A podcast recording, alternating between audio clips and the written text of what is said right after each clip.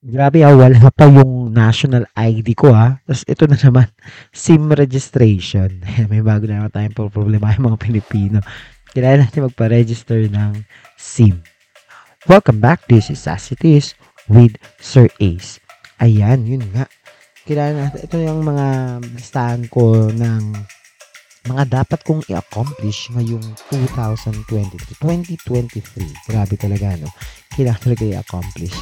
Unang-una na, ito, oh, kumuha na kayo ng sedula. Ako, ah, nakalimutan ko eh, na kumuha ng bagong sedula. Bagong taon na 2023, new fiscal year, dapat nakakuha na kayo ng inyong mga bagong sedula. Yan. Yan yung unang requirements namin para sa ating ITR. Yan. Naalala ko lang kasi pinakuha ko. And, eto pa.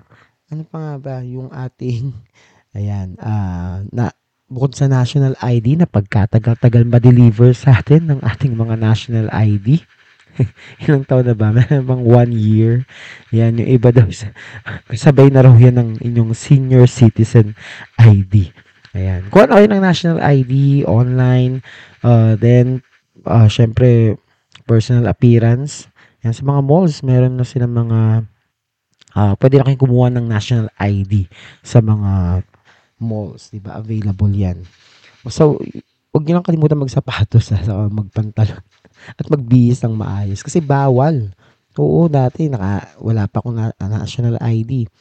Uh, kukuha sana ako. Yung pala kailangan naka, hindi, ka, hindi pwede naka-chinelas, naka-shorts.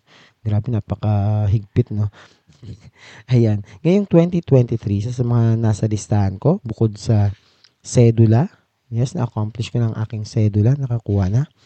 Uh, ngayong 2023, gusto ko sana makakuha ng postal ID.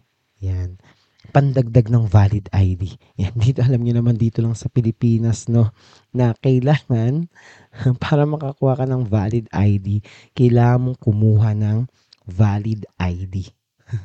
Napakahirap naman ng government issued valid ID. Ayan, kukuha ka lang ng ano, no?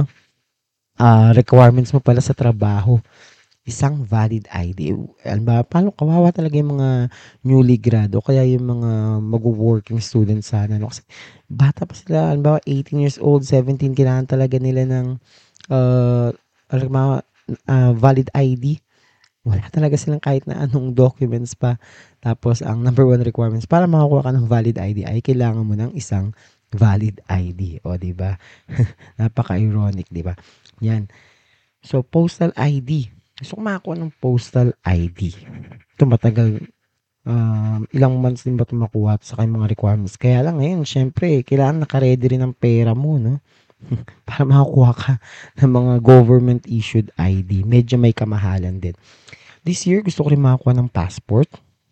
And, ayan, kailangan kong i-renew. Yan, tingnan niyo po, yung sa mga professionals, baka expired na po ang inyong PRC ID. Ang ginagawa ko before, pagka birthday ko, kasi sa birthday yan, no, uh, kukuha na ako or um, a couple of months after my birthday, kumukuha na ako, nagpaparenew na ako ng PRC ID.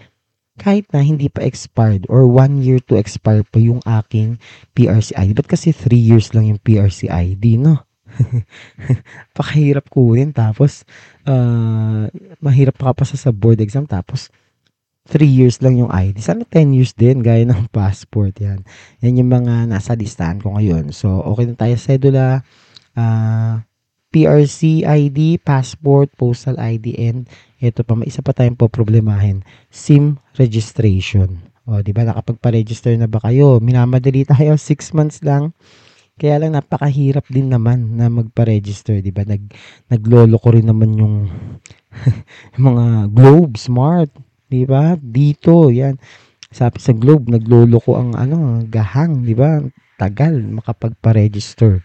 Yan. Anyway, gawin na lang natin yan. This 2023 target natin, makakuha ng mga ganyan. Makapagpa-SIM register na tayo. Alright? Always remember, life is short. Don't forget to make it light and easy. Huwag kalimutang ngumiti, tumawa at maging masaya.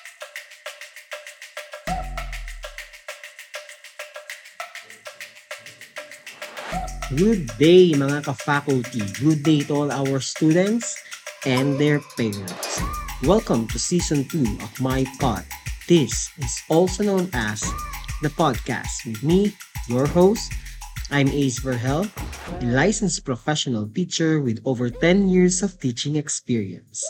At ito ang podcast na gawa ng isang teacher para sa mga teachers at para sa mga lifelong learners.